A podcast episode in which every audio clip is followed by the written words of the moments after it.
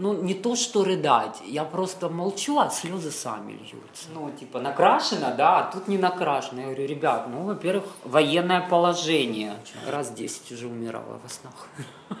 Четыре вот таких взрыва. Буф, буф, когда у меня это был вопрос, я сразу согласилась на эту операцию. Ну, кто возьмет красивую женщину с шестым размером груди в оборону? Говорю, у вас на вас жилет просто не натянут. Вот все те дни, которые мы находились, мы будто с ним прощались. Ой, сейчас опять начну тихо, а? Квир-беседы.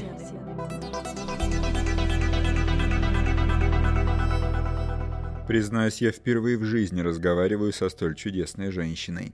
Я видел их в кино, подписан на них в Инстаграме, читал в книгах. Они меня завораживают. И дело не только в особой телесности. Сама их аура кажется мне сказочной. Очарование неопределенности, манка и непохожесть на привычное. Я поговорил, и мне чудится, что о своей жизни она рассказывает, как через фильтры Инстаграм. Там всегда присутствует элемент зыбкости, утешительной и утешающей неточности то, впрочем, может быть и следствием нынешних чрезвычайных обстоятельств. Моя собеседница сейчас в Берлине, куда приехала недавно и вынуждена. Она из Украины, страны, где идет война. Она попросила называть ее Ритой. Меня зовут Константин Кропоткин. Я разговариваю с людьми из сообщества ЛГБТ+. О прошлом, настоящем и будущем. Здравствуйте. Подкаст подготовлен при поддержке квир-организации «Квартира» и немецкого фонда Магнуса Хиршфельда.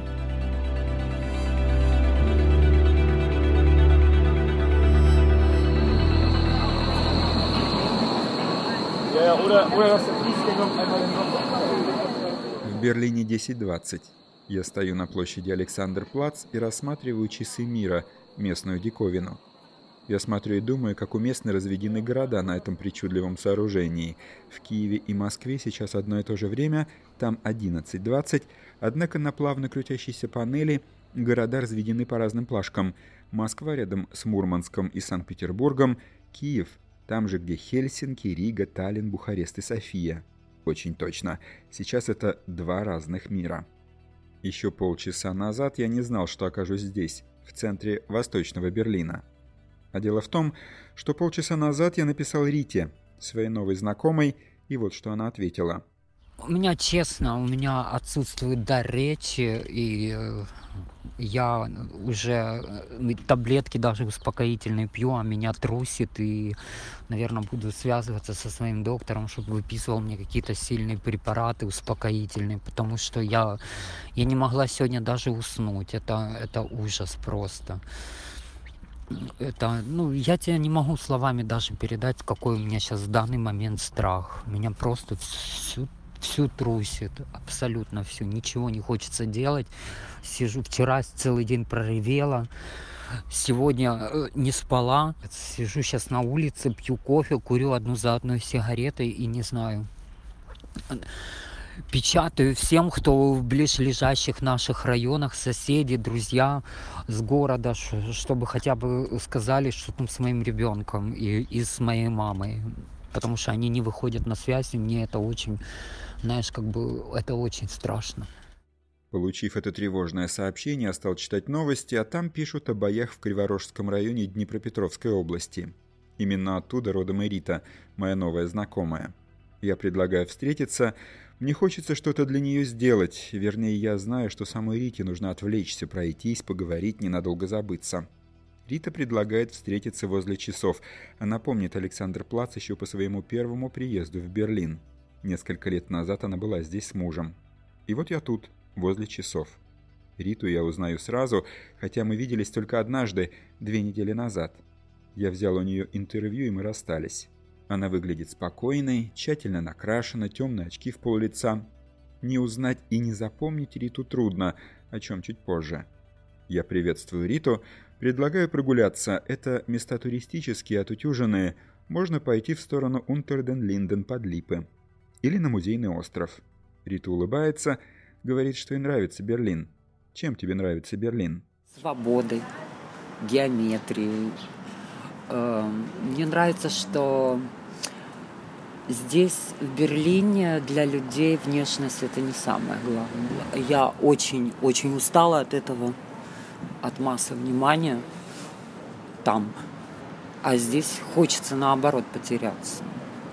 И здесь таких ярких людей очень много. И это круто, что ты не одна такая жар птица, знаешь, среди всех, а их тут много. Мы идем, болтаем о том о сём. Я рассказываю о городе, Рита о себе. От Александр Плац в сторону Берлинер Штадтшлосс, Берлинского городского дворца, недавно отстроенного и открытого для посетителей. Во внутреннем дворике Рита делает несколько фотографий, чтобы выложить их в своем инстаграме. Я спрашиваю, может ли она представить свое будущее в Берлине. Рита отвечает, не задумываясь. Да, могу. Просто надо э, в правильное русло попасть. Знаешь, как правильный путь выбрать. Ну, пока иду по правильному пути. Э, то есть окружаю себя теми людьми, которые действительно должны быть рядом. Я нахожу людей, с которыми мне свободно. Квир-побеги. А вот другой разговор с Ритой. Он случился двумя неделями ранее. Еще одно ветреное позднее утро – это все тот же Берлин, где Рита находится с середины марта. Она уехала из Одессы на 15-й день после российского вторжения в Украину. Бомбили, аэропорт бомбили. Это было ужасно.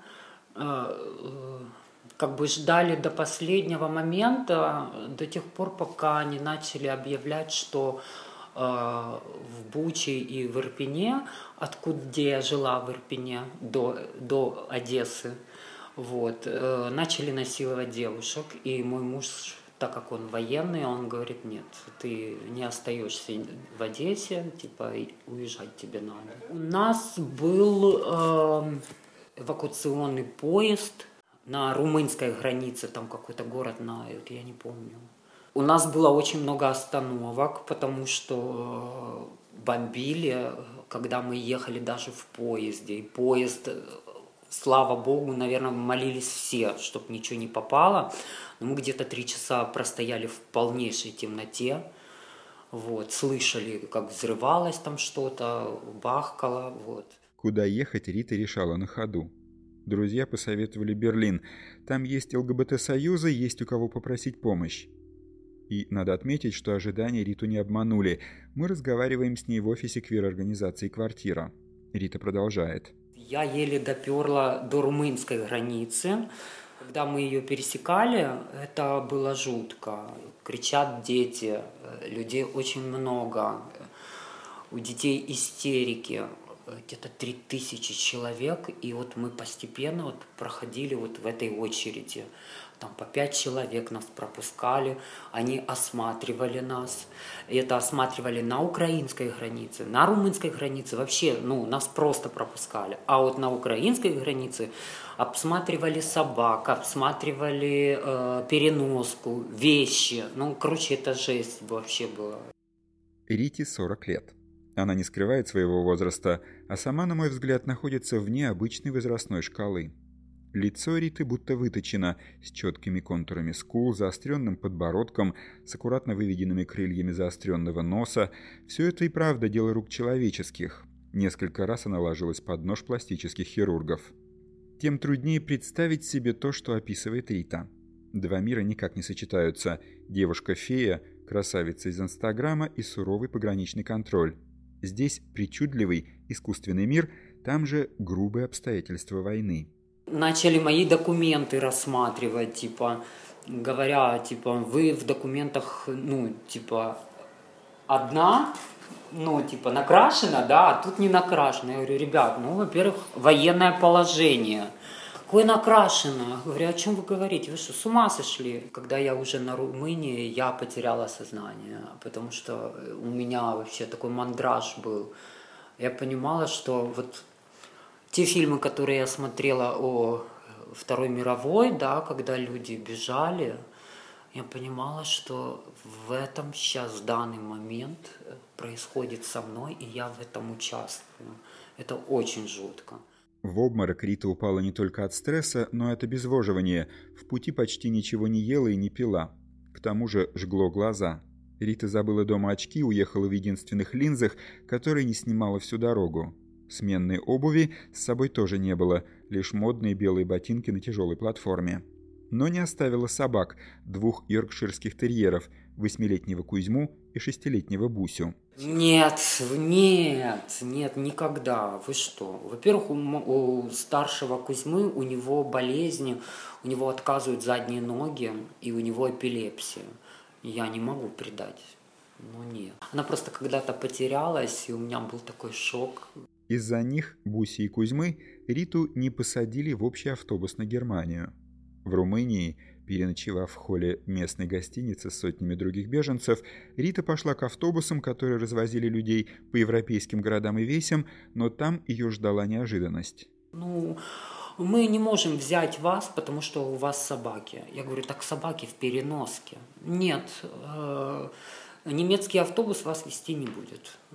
Отказано вам я понимаю, что я в Румынии с двумя собаками, ничего не зная, денег нет, потому что э, я там таксисту заплатила деньги.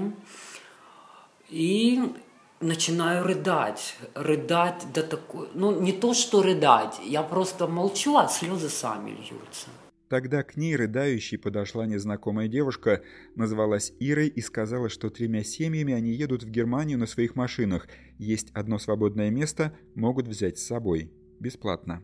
Садиться к чужакам Рита не побоялась, хотя это противоречит ее правилу, которое сформулировала еще в родном городе, Кривом Роге. Рита поминает Бога. Она говорит, что у нее есть ангел-хранитель. В ее пересказе все таким и выглядит, как будто кто-то ведет, чудесным образом. Квир-беседы.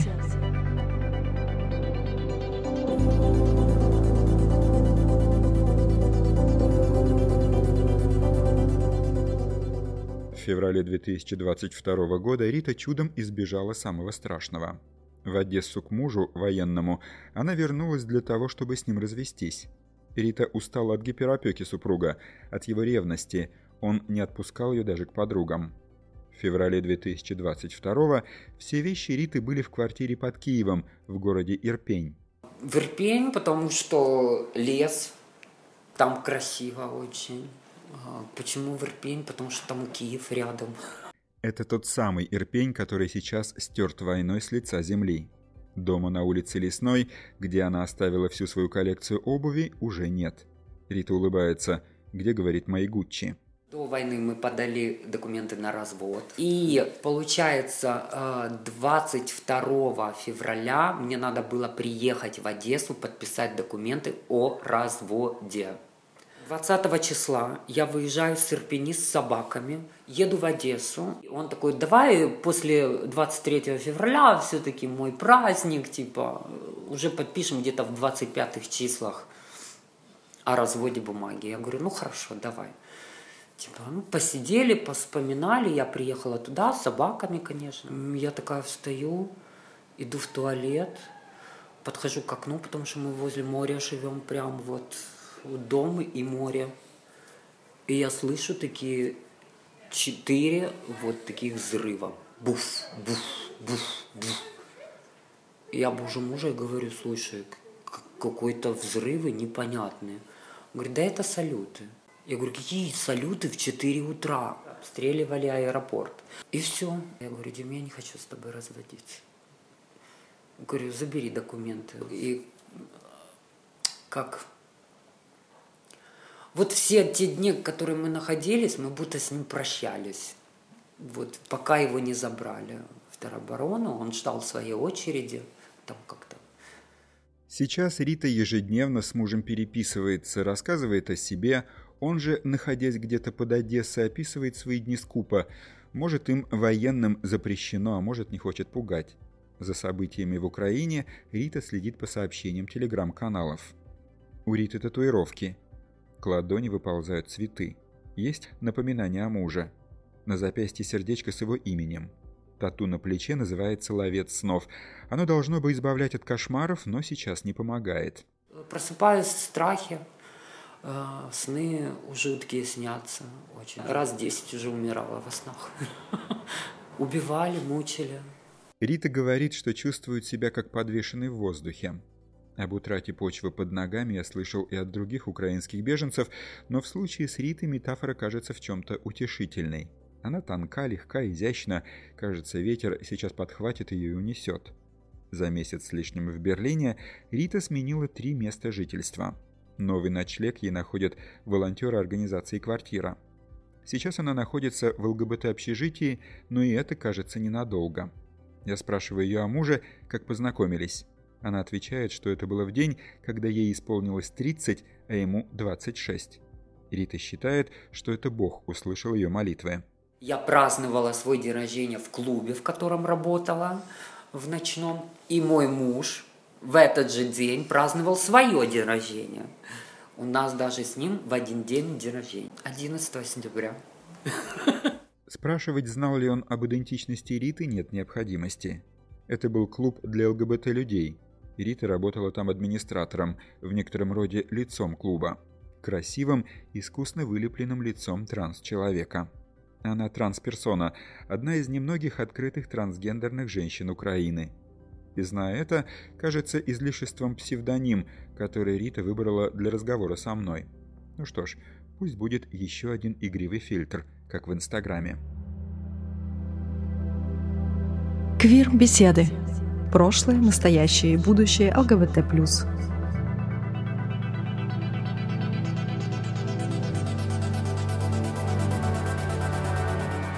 Рита говорит, что всегда хотела быть девочкой, сколько себя помнит.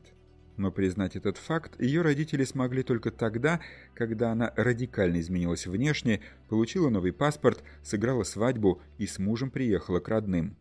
Ну, я была изгоем даже для своей семьи. Все поменялось, абсолютно поменялось, когда у меня появился муж, когда появился Дима. А, моя мама поняла, что у нее есть еще одна дочь. Все. И тогда вот ее клемануло, видно, она думала, что это все игра в переодевание. Понимаешь, и мне было ей очень тяжело донести, потому что э, нас у мамы семеро, и я самая последняя. братья бандюки, э, понимаешь, и тут еще э, в этом роду рождается трансгендер, и это мы еще тогда не понимали, что это, потому что это 90-е, тогда этого никто не понимал. И я понимала, что я не хочу э, быть мальчиком, ходить в штаниках, шортиках, я хочу в юбочках ходить. И я тогда были, есть даже где-то старые фотографии, где я в юбочках. И я этого самого не помню момента, да, но мне рассказывала мама, что я такие скандалы устраивала в садике, что я хотела быть снежинкой, и все-таки я была снежинкой в детском садике. Вот один мальчик, да, там все зайчики, а я снежинка прыгала. Мама – повар в интернате, папа сейчас уже покойный сварщик. Один брат был спортсменом, качком. И переборщив с химией, со стероидами, умер от сердечного приступа. Другой брат попал в тюрьму из-за наркотиков. Третий брат пропал без вести где-то на Донбассе, так рассказывает Рита. Странности младшего сына мать называла цирком. В 14 лет Рита ушла из дома. Да, я ушла к своей подруге, вот, которая мне и родила ребенка. Вот у нее я и жила. Тогда всем пофиг было. Это 90-е, я вас моляю. Ну, как бы, или была бы я на улице, да, в этот момент, или я буду у одноклассницы жить в соседнем подъезде. Родителей она тогда видела регулярно и регулярно слышала вслед оскорбления, особенно от отца, который не хотел сына педика. Для Риты другого пути, кажется, и не существовало, как не было и страха. Одноклассники старались не задирать, знали, что могут получить бешеный отпор. Ушла из школы после девятого класса, училась в строительном техникуме, работала на стройке. В свободное от тяжелой работы время брюкам все более открыто предпочитала юбки – на силиконовую грудь заработала в 2000 году. А, я работала вебкам-моделью, вебкам-моделью, на что и заработала деньги на эту операцию. И девочка, которая вместе со мной работала, она сделала эту силиконовую грудь себе. Я говорю, слушай, я хочу. Я все время мечтала о груди. Ну вот, кстати, вот, вот, вот только в данный момент я понимаю, что они в груди-то дело. Это я поняла, когда я начала учиться на психолога, когда я начала э, работать в ЛГБТ-сообществе, понимаешь, когда я начала много читать, я поняла, что грудь женщина не делает женщиной. Секс-работа тоже была для нее источником дохода. Объяснение простое. Транс-человеку сложно устроиться на обычную работу, а траты высоки. Ну, даешь объявление на платных сайтах, э, тебя покупают. Это отвратительно, если ну, честно. Но я понимала, что все мои вклады, которые я зарабатываю, они все идут или на квартиру, или в меня. Э, как бы выхода не было. У нас медицина э, не бесплатная. Чтобы поставить силиконовую грудь, это 6 тысяч долларов где их брать. Чтобы э, куп, э, купить гормонотерапию, ее покупать надо, ее бесплатно не дают. В YouTube-интервью, которое Рита прислала мне уже после нашего разговора, она сообщает, что вместе с матерью своего ребенка занималась проституцией, что та погибла где-то за пределами Украины, когда их дочери было два года. Сейчас дочери 20, она вместе с бабушкой. Имя мне Рита не называет, как и род занятий. Их отношения, по ее словам, год от года становятся все лучше. Поначалу были херовые отношения, потому что мама настропаляла э, малую, говорит, не надо общаться, твой отец клоун, переодевается, сейчас в цирке работает. Знаешь, я вижу э, в глазах своей дочери сейчас, и вот когда она начала приезжать ко мне в Одессу, восхищение мной восхищение, что меня не сломала эта жизнь. Я хотела выходить на улицу, да, это мечты у меня какие были, чтобы мужики прям спотыкались, э, когда видят меня, да, видели меня. Э, но это сейчас так оно и есть. Рита сообщает, что в стремлении понять себя стала учиться на психолога. Она говорит, что закончила курсы гештальт-психологии – если погуглить ее настоящее имя, которое сейчас не назову, то можно узнать, что она помогает транс-женщинам как человек, сам переживший многое. Учит избегать опасностей. Дважды она была жертвой сексуального насилия.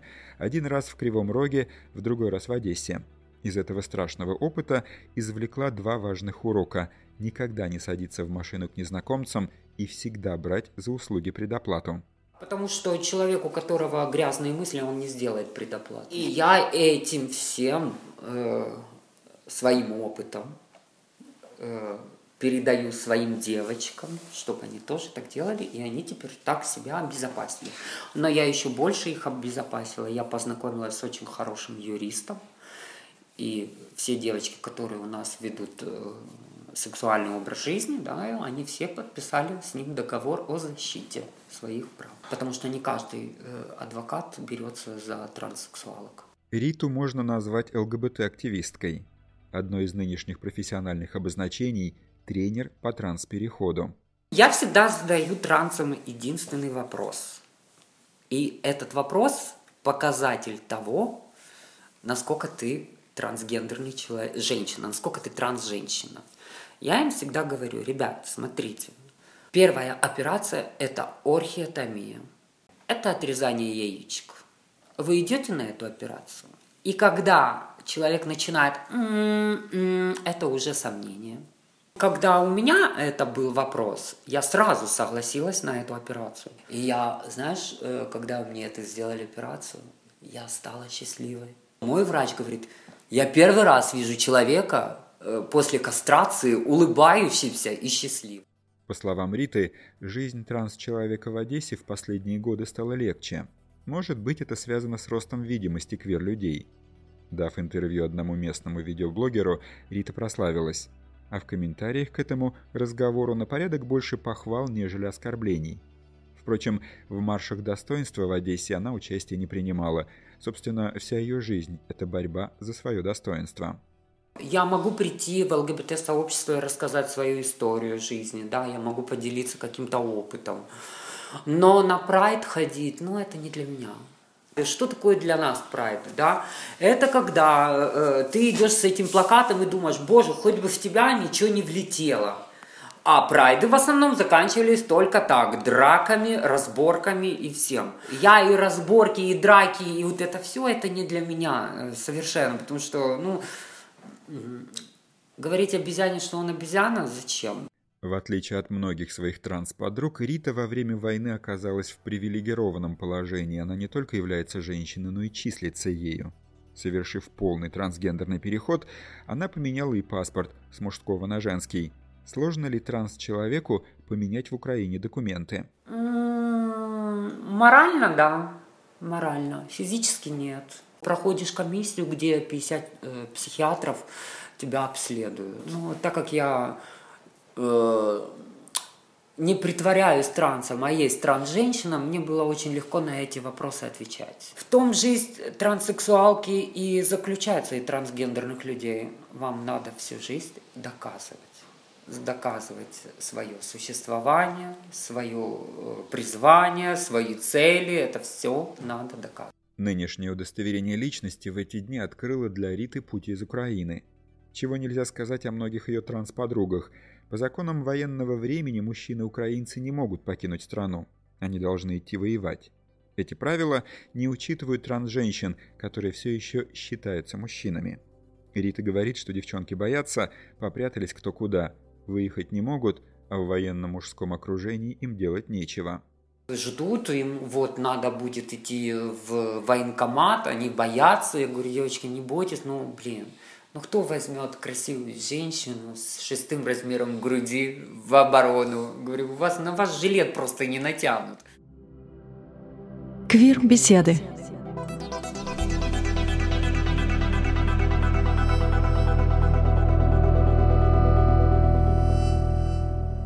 Марте 2022 года путь от Одессы до Берлина занял у Риты три дня. В Берлине ее встретил бывший коллега по украинскому транссообществу.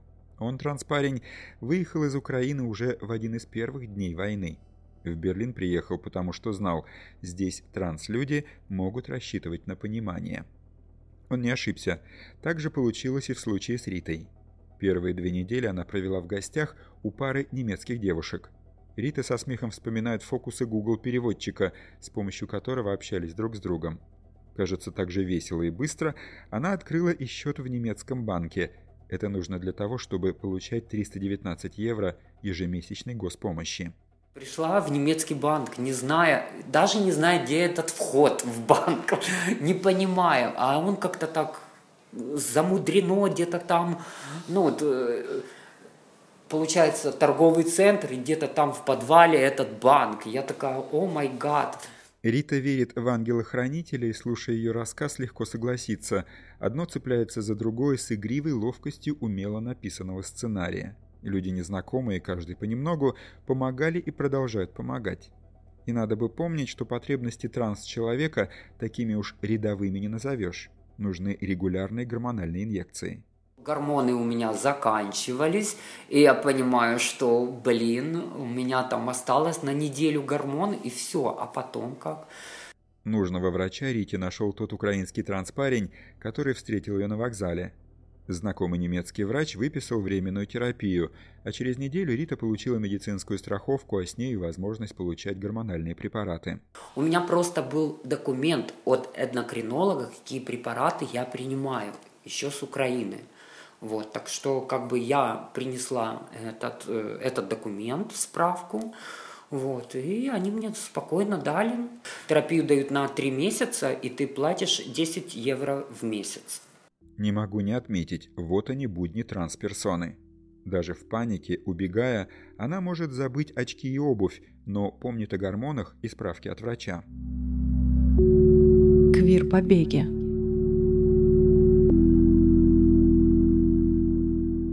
Мы с Ритой гуляем по Берлину. Я показал ей, где находится Берлинский кафедральный собор. Для нее, как для гражданки Украины, вход сюда бесплатный. Потом мы идем в сторону Музейного острова. И скоро в инстаграме Риты появится еще одно селфи. Она на фоне старой национальной галереи. Над ними и Ритой, и галереей развивается флаг Украины. Смотрится эффектно на фоне ярко-синего неба. Рита говорит, что, оказавшись в Берлине, стала позволять себе плакать больше тоски за, за всем, я бы сказала, за всем.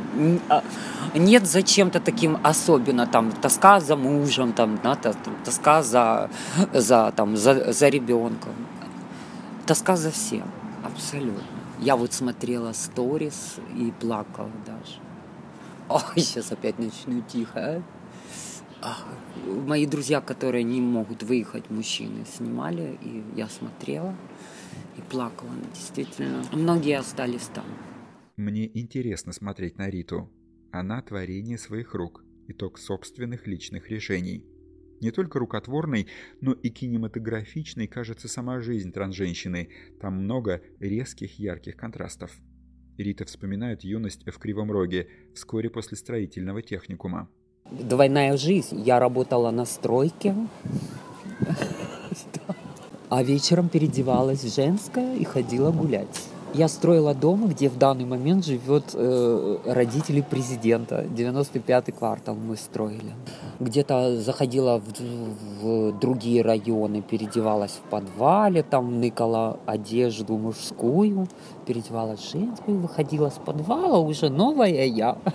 Чтобы стать Ритой своей мечты, она многое сделала, это видно.